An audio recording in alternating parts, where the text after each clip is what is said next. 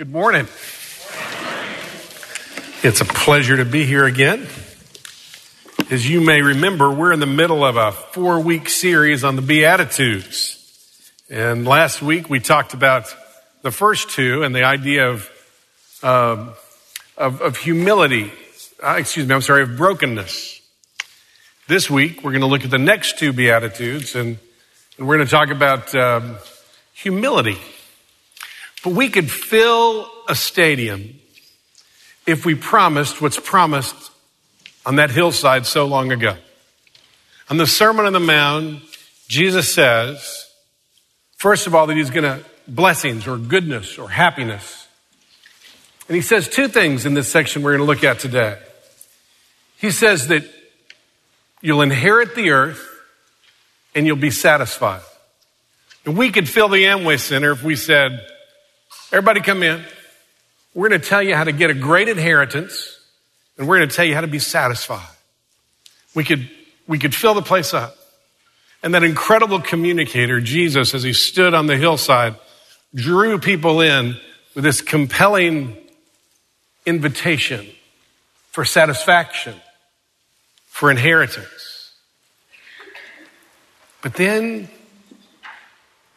the way he talks about it, and what he says will give us inheritance, what he says will satisfy, oh, it's, it's just fascinating. And so before we talk about him, before we look at his word, let's talk to him. Let's pray together this morning. Father, thanks for the privilege to be here. You know that we are thirsty people. We are hungry people. We're not very satisfied. You know each one of us. Would you blow through here like a mighty wind this day? Would you let the words from that sermon so long ago on the side of the hill that you told, would you let those words echo through this room again this day? And would you change us? We've become fickle we're more fear based than desire based. And we need you. Father, for the people in this room that are too comfortable, would you use this time together to disrupt them? For the people that are disrupted, would you use this time to comfort them? We pray this in the powerful, powerful name of your son, Jesus. Amen. So last week we, we looked at brokenness. This week we'll look at humility. Next week at kindness. And then the last week, Jeff will be back and he'll kind of bring the whole Beatitudes back together as he talks about, um, about peacekeepers and how we should be. So there was a yawn there that I heard. you know you're in trouble when you've only been speaking about 20 seconds and you hear yawns. I'm just saying, it's okay. Hey, before we, can I tell you, tell you a quick little story? I know many of you look at me, you immediately think elite athlete. Um, but there was a day a long time ago back in college where I worked at a, at a racket club, swimming, uh, swimming club for the summer. And we had a, we had a tennis pro. His name was Skip. And, and Skip actually played in the, in the pro circuit and, and then he ended up being a pro at this, at this club. And I, I was a lifeguard and we got to be pretty good friends. I never played much tennis. He kept inviting me to play tennis with him. So I decided I'd, I'd go and I, so there in my basketball shorts and ragged t-shirt, I walk out on this court and he was, he, he had everything, borrowed one of his rackets and we started to play. And I thought I was holding my own pretty well. You know, he would hit it, I'd hit it back. I thought, you know, I'm holding my own against a pro. And then we, we played for a little while. And then a shot almost by accident. I hit a shot really well. And it crossed the net. It did kind of a cross way over to the other side. And then out of instinct, I don't know what happened, but all of a sudden this kind, gentle, tapping the ball back to me became an animal. Uh, and he, he moved like a gazelle across the Serengeti and he, he, he rushed over to think, hit the ball, put a backspin of some kind on it, went to the net, and then just stopped. I mean, it was just, and I realized he had incredible ability. He had incredibly power. He had an incredible amount of power that he was holding back for my sake. That he had power. He had ability. He had skills far beyond, but for my sake, he chose to, um, to be meek. Now, we don't use the word meek much in our language. It, we, most of us, when we think of meek, we think weak, um, or we think lazy, or we think wimpy. I think you'll find when we look at scripture today that this idea of, of Jesus saying that the meek will inherit the earth, that there's a very different understanding of meek than God has. It is purposely um, controlling your power for the sake of not to destroy the other and waiting and trusting on the results will work out. It's an amazing idea. It's very different than what most of us think when we think about meek. Now, it's really interesting. If we're going to go, if we're going to figure out the right definition for meek based on what the people heard that day on the mountainside, we're going to have to go back to scripture because we don't use meek very often in our own language. So we're going to see what they would have heard. The first thing I'd suggest that they would have heard, and as you know, we're in the passage in Matthew where it says, and he opened his mouth and taught them saying, blessed are the poor in spirit, for theirs is the kingdom of heaven. Blessed are those who mourn, for they will be comforted. That was last week. Blessed are the meek, for they shall inherit the earth. Blessed are those who are hunger and thirst for righteousness, for they shall be satisfied. Now, the people listening that day, if they were scholars, they would have immediately thought, I've heard that before. And they would have been right because Jesus is almost quoting Psalms 37. Now, I'm going to read some, a little bit of Psalms 37 to you because we're trying to figure out together the idea of what is this idea of meek? Because the idea that I'm going to inherit the earth and the idea that I'm going to have blessing, that seems like a pretty good thing. And so maybe it would be helpful for us to understand what Jesus might have been talking about when he talked about the meek. I'm going to read a passage for you. It's in Psalms 37. And it begins, you could have written this psalm. It begins with it, it, or, or, maybe you might have written it to your neighbor who was concerned because the bad guys seem to be winning. Or maybe you could have written it to somebody you know that was struggling because it starts with, do not fret because those who are evil do not be envious of those who do wrong. For like grass, they will soon wither. Like green plants, they will soon die away. Trust in the Lord and do good. Now, what he's saying here is the natural tendency is to begin to look at the landscape of, of life and to look at the landscape of your life and say, the bad guys are winning. This isn't what I, this isn't working. This isn't working. Evil people seem to do better than good people. Evil people seem to get ahead. Evil people seem to be rewarded. I feel foolish. I feel, this isn't working. And so this psalm is really a psalm about that. And I would bet almost everybody in this room at some point could understand or agree with, or, or, or, that rings true to their feeling of, man, what's God doing? Why do, why do the wrong people seem to win? Why is it the intimidating people seem to win? What's this meek stuff? That just doesn't seem to work. I'm going to skip down to verse 7. Be still before the Lord and wait patiently on him. Do not fret when people succeed in their ways, when they carry out their, their wicked schemes. Refrain from anger and turn from wrath. Do not fret. Don't worry. It leads only to evil. For those who are evil will be destroyed, but those who hope in the Lord will inherit the land. A little while, and the wicked will be no more. Though you look at them, they will not be found, but the meek will inherit the land and enjoy peace and prosperity. Almost an exact quote from Jesus in the Sermon on the Mount, um, verse 11. Now, this week, why don't you read Psalm, that psalm and, and study that a little bit? Because that's a psalm of why, what do I do when the bad guys keep winning? When it seems foolish to, to trust uh, that, that, that God's going to do something differently. And so read that psalm because that's really the context of, of what Jesus is saying. Now, there are two people in the Bible that are called meek.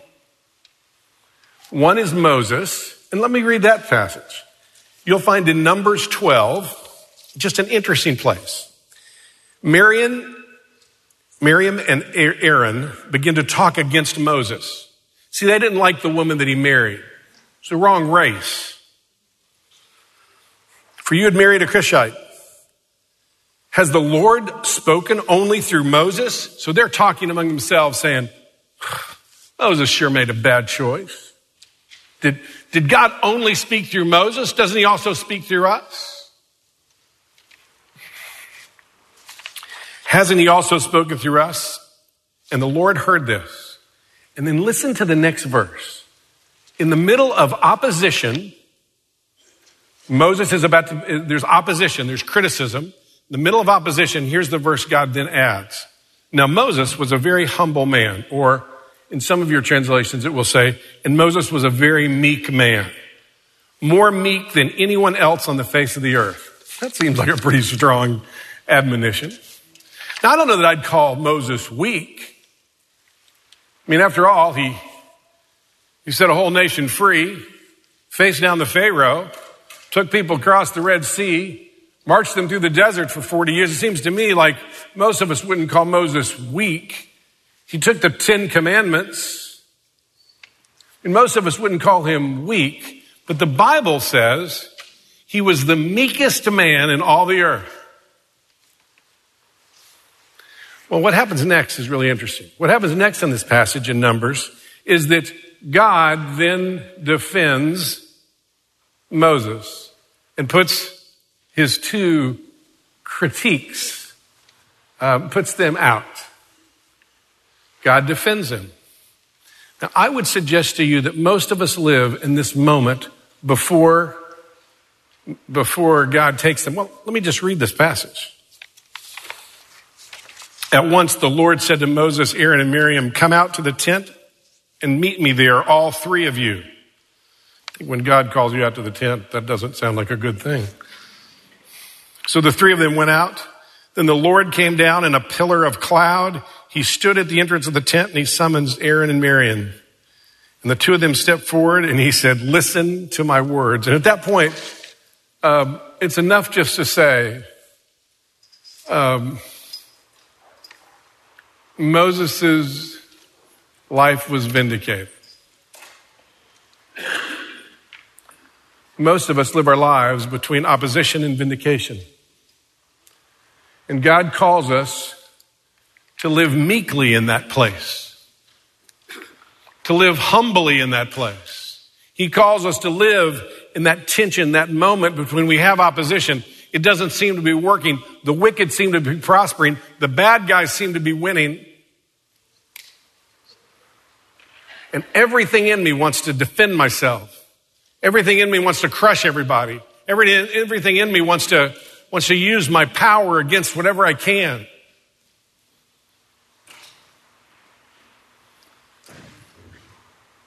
You live in the tension of that moment between opposition and vindication. Vindication is the inheriting of the land. And what God's calling you to live to get his blessing, to be a happy person, to get a great inheritance, is to learn to live meek in the midst of that opposition.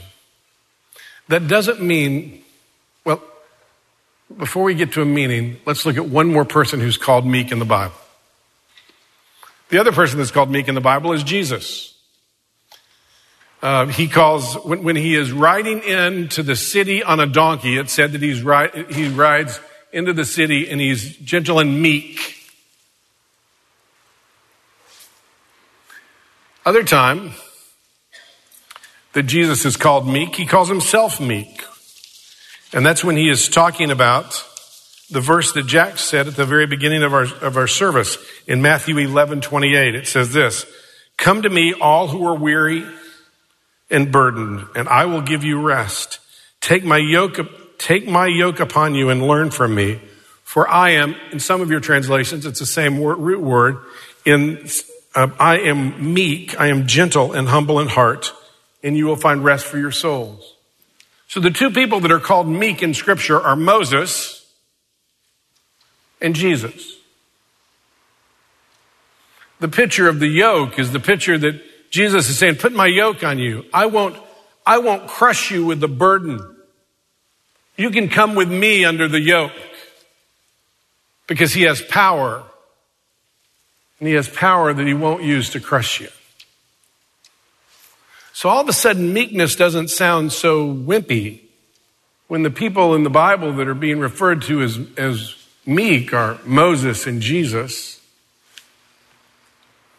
So the first thing I think we need to understand if we're going to take seriously this beatitude, if we're going to take seriously this, this picture, I think the first thing we've got to begin to think about, the first thing we've got to begin to, to wonder if it could possibly be true, is that you're not powerless. That because of the work of Christ, you have, you have power. Meek is not not having power. Meek is choosing to use your power differently, not to crush, not to destroy. It's also not needing to defend yourself. So much of my life, so much of my life, I spend falsely trying to prove myself to people. Trying to prove myself to this group or that group or my friends. Trying to prove myself. I, I, I do a lot of counseling, and so many of the people I see, men, women as well, but a lot of men, seem to be living their life to prove something. What would it be like? What would it be like if just one day, if just one day in our lives we took seriously the words of God and just one day in our lives we began to think about this idea of because I've been chosen by Christ, I have nothing to prove. Because I've been chosen by Christ, I, I don't have to prove anything. I don't have to constantly live to, to, to make it work. What would it be like? That would be such freedom. So the first thing I would suggest to you, if we're going to understand meekness, is you under, you've got to understand that you are chosen and there is power and you have nothing to prove. It's already been proven. It's already been proven. You know, my wife, she's got a funny way to read books. She likes to read novels. And what she does is she reads the first couple of chapters and finds out the characters. And then she reads it long enough to find out what the plot's going to be and like what the conflict is and, you know, what's going to happen and, and, you know, kind of the setup of the, of the whole book. And then she skips to the end of the book and reads the end. And she'll tell you that she doesn't want to waste time reading a book that doesn't have a good ending. And so what she'll do is she, if, if the book is good, then she'll say, well, then it's going to be worth my time. I'll read the rest of the book. And there's, there's something about that that's kind of an enjoyable way to read a book. Because you don't, what was the word in the psalmist used? You, you don't fret the whole time because you know the ending. What would it be like if we didn't feel like we always had to prove ourselves? What would it be like if, if we didn't, if, if we kind of knew the ending that He's chosen us? We inherit the land because it's His land. And that we don't need to defend ourselves. Now, don't misunderstand. Let me be real clear. I'm not talking if you're in an abusive situation or if you're a spouse and your spouse is abusing you, that somehow it's godly for you to, to be abused. That's not what I'm saying at all.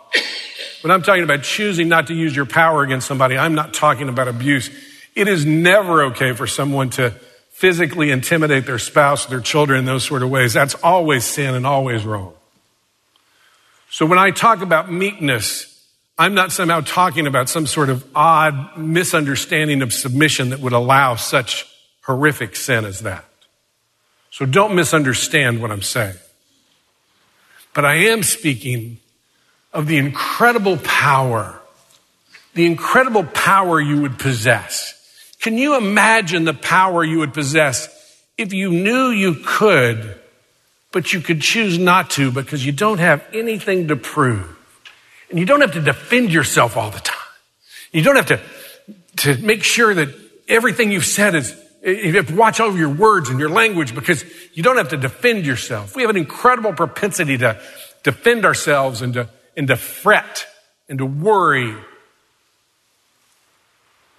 And what would it be if we took seriously the words that Jesus said and he said, You'll be happy.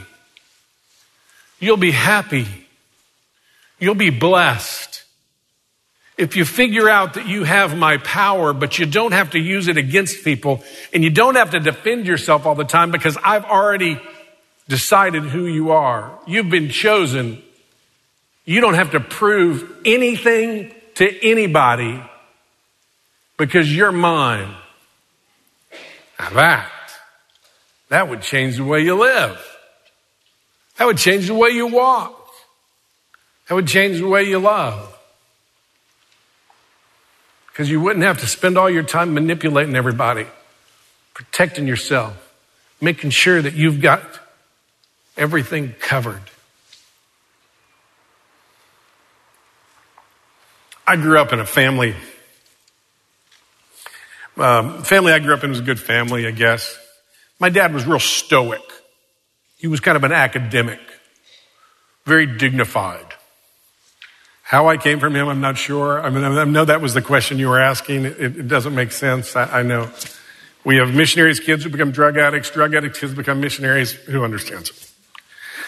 But somehow I came from that family. And when you grow up in a family that's pretty stoic, even 50 years later, you remember the moments of great warmth. And I remember my dad used to sometimes wrestle with Mike and I, my brother. And, and I remember those moments because they didn't happen very often. And remember those moments because it was a pretty stoic family at times, but there were a few times that my dad would roll on the floor with us. And, and when he did, he'd, he'd put us in a scissor lock with his legs and, and he'd act like we were really strong and he'd, and we were just weak. He could crush us like that. We were just little boys, eight and 10 years old, thinking we were strong. And he'd say, Oh, you're so strong. And he'd, we'd push against his, his leg and he'd go, Oh, I can't hold it anymore. Oh, the truth from this side is he was holding back his power for the sake of love. He was being meek. And it's one of the few memories that I have so vividly from those days. Oh, the great power of meekness the great power of somebody who has the authority, who has the power, but chooses for the sake of glory, for the sake of love, to not defend, but to, and not crush, but to love. Well, that's the interesting call in this passage. So I would suggest to you that when we think about what does it mean, what does it mean for us to be meek?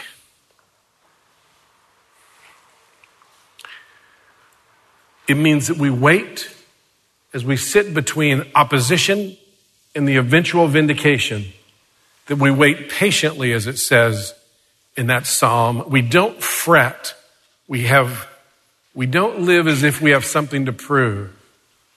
And we allow our power be used for the glory of God, not for the crushing of another. Wow. What an invitation. And the second beatitude we're going to look at today is equally as interesting. It's when Jesus says this Blessed are those who hunger and thirst for righteousness, for they shall be satisfied. My goodness, have I ever been satisfied? You know, if I were to do this sermon, it would be you want to be satisfied? Eat all you can.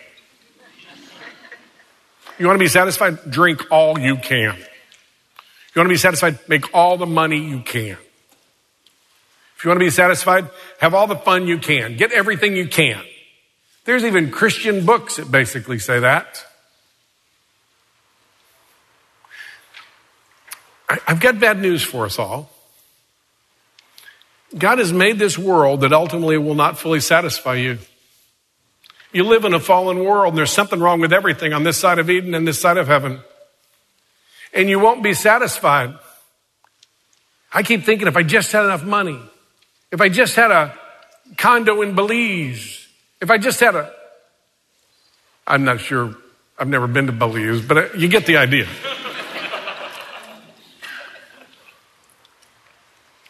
and Jesus has the audacity he has the audacity to look out at this crowd who's hungry and thirsty, who wants to be satisfied in a world that doesn't satisfy him. And he says, You want to be satisfied? Hunger and thirst for righteousness. What? I don't even think about righteousness. I think about condos and Buffalo Wild Wings and, and the such. Wow. First, listen to the language Jesus uses. He knows us. He knows you. He knows me. He used the words thirst and hunger, strongest drives of a human being. It's, it's interesting. They would suggest, most psychologists would suggest that the three greatest drives in human beings, he just met in these two verses power, hunger, and food.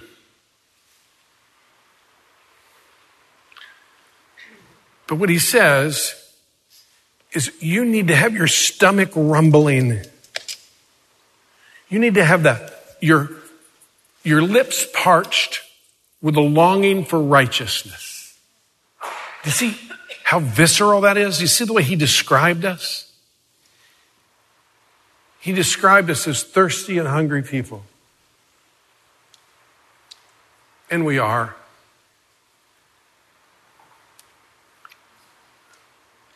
The good news is the gospel of Jesus Christ. The bad news is this world will not satisfy you ultimately. Oh, the research shows it. Secular research shows it. The research on happiness shows that that the average middle class person's no happier than the average millionaire. I keep saying I could do better than the average.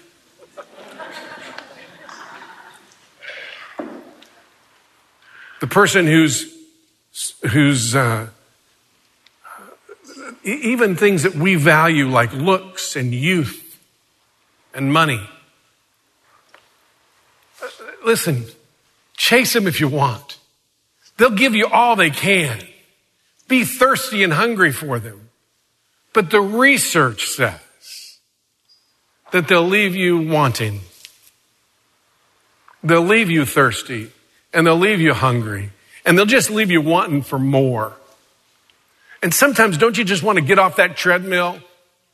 Sometimes don't you want to just say, I, I just, is there any way to live a, a more satisfying life than that?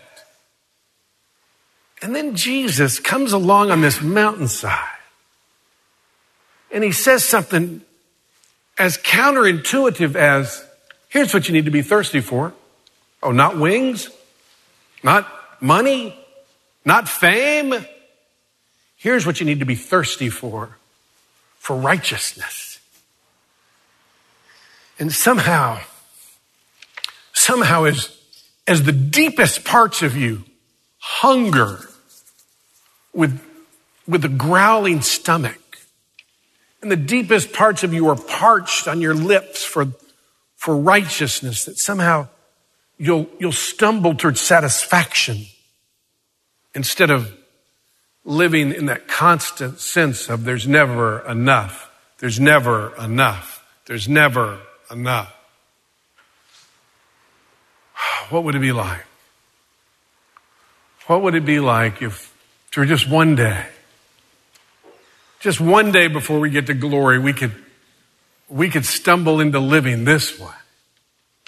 That by the grace of God, we took him seriously enough to say, Oh Lord, help me understand what it means to thirst, to hunger for righteousness. Now I'd suggest there's kind of three types of righteousness. There's theological, there's moral, and there's social. And I think Jesus is talking about all three. To hunger, to long for. The first type of righteousness is, is that theological idea of righteousness, of being made right with God, that connection with God.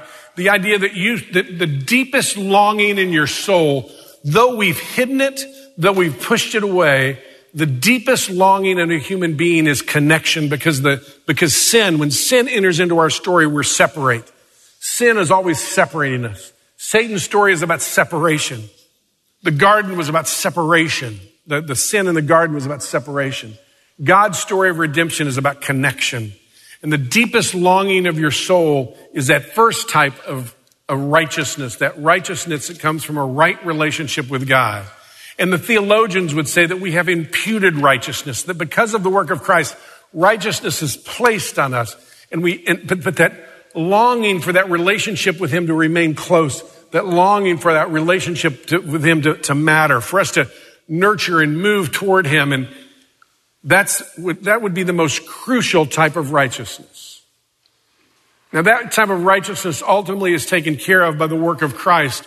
But then our participation in that sanctification process, uh, that is, is that longing for more connection, more intimacy with our Lord. That's the first type of righteousness. Second type of righteousness is what most people would call moral righteousness. That's, that's uh, wanting to live, uh, that's the fruits of the Spirit. That's living um, uh, in, a, in, a, righteous way toward others, uh, thinking of others or yourself, thinking about uh, thinking about the the virtues, if you will, of that God would want to have in a, in our lives as we relate to one another.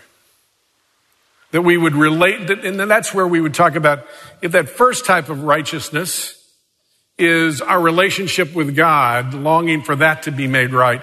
The second type of righteousness is that is our um, relationship with others and longing for that to be made right. As much as it is about me, I will be at peace with all men. That idea of I'm going to live righteously before others, with others.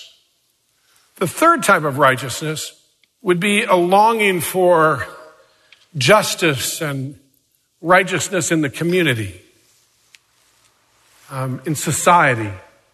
That's social righteousness. And I believe that God is, that Jesus is talking about all three of those. That he wants us to hunger. Hunger. Pain in your stomach.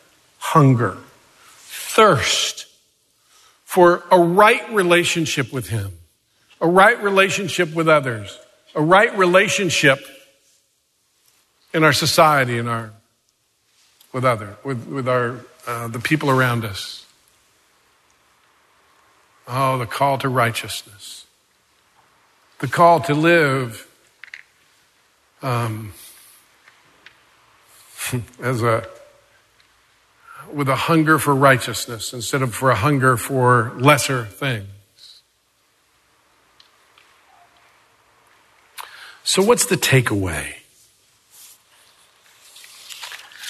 Last week, I suggested that you write a lament psalm. I did see a few people repenting last week. We talked about living poor, and I saw many of you at Sam's afterwards. I was at Sam's with my son and I saw two or three people from the church there and we were all becoming poor together.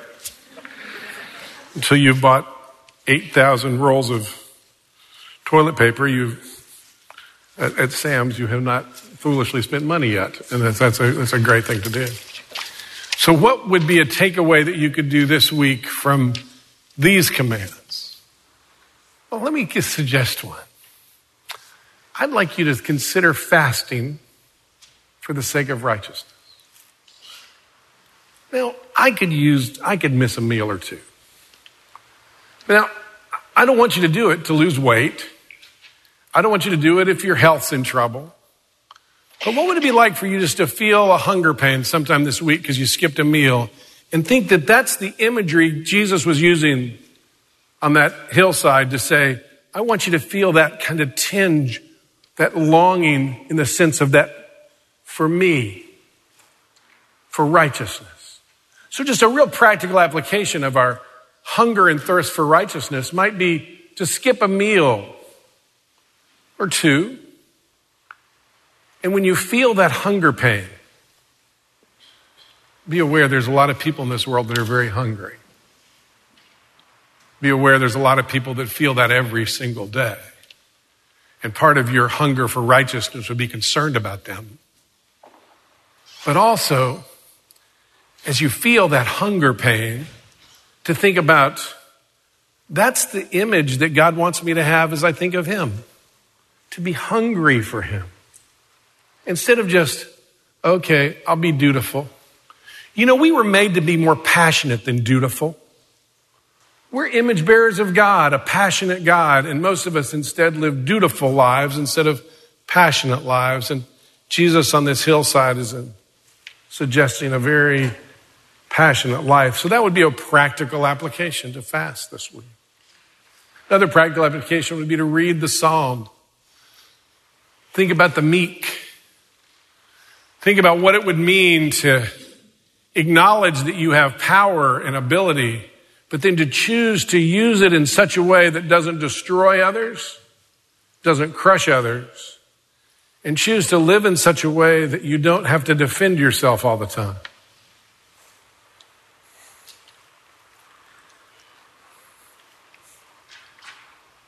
Jesus died on the cross. What held him to the cross were not nails. The physics of nails into wood did not hold Jesus on the cross. Because he had all the power he wanted. He'd wanted to, he could have called down angels and probably grabbed lightning bolts. While that was taking place, his father actually blocked off the sun, created an earthquake. So what held Jesus on the cross that day was not nails. It was meekness. It was power.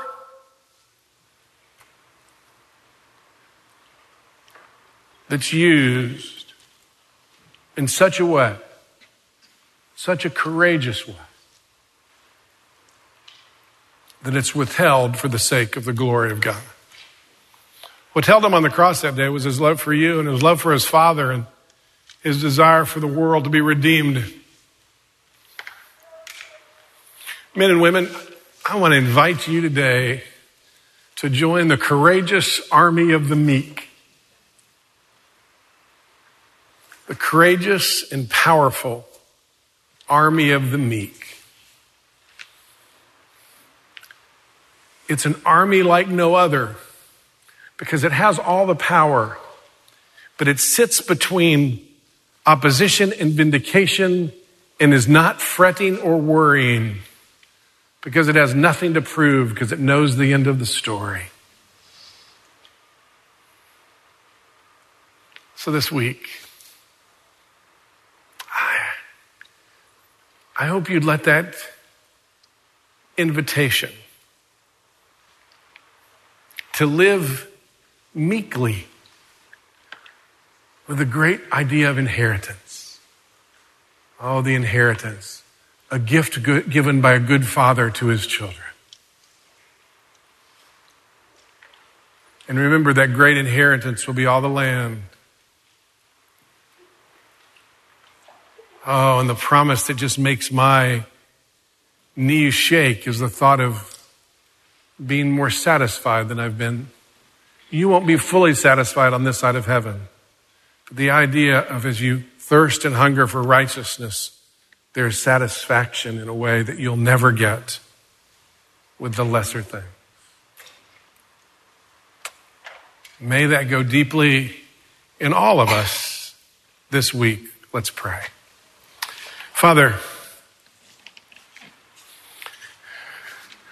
give us the courage to enlist in your heroic army of the meek. Give us the courage to be people who who acknowledge their real hunger and their real thirst are not for mere little things, but that their longings are much, much, much deeper. Give us the courage to admit that our longings are for you, for righteousness.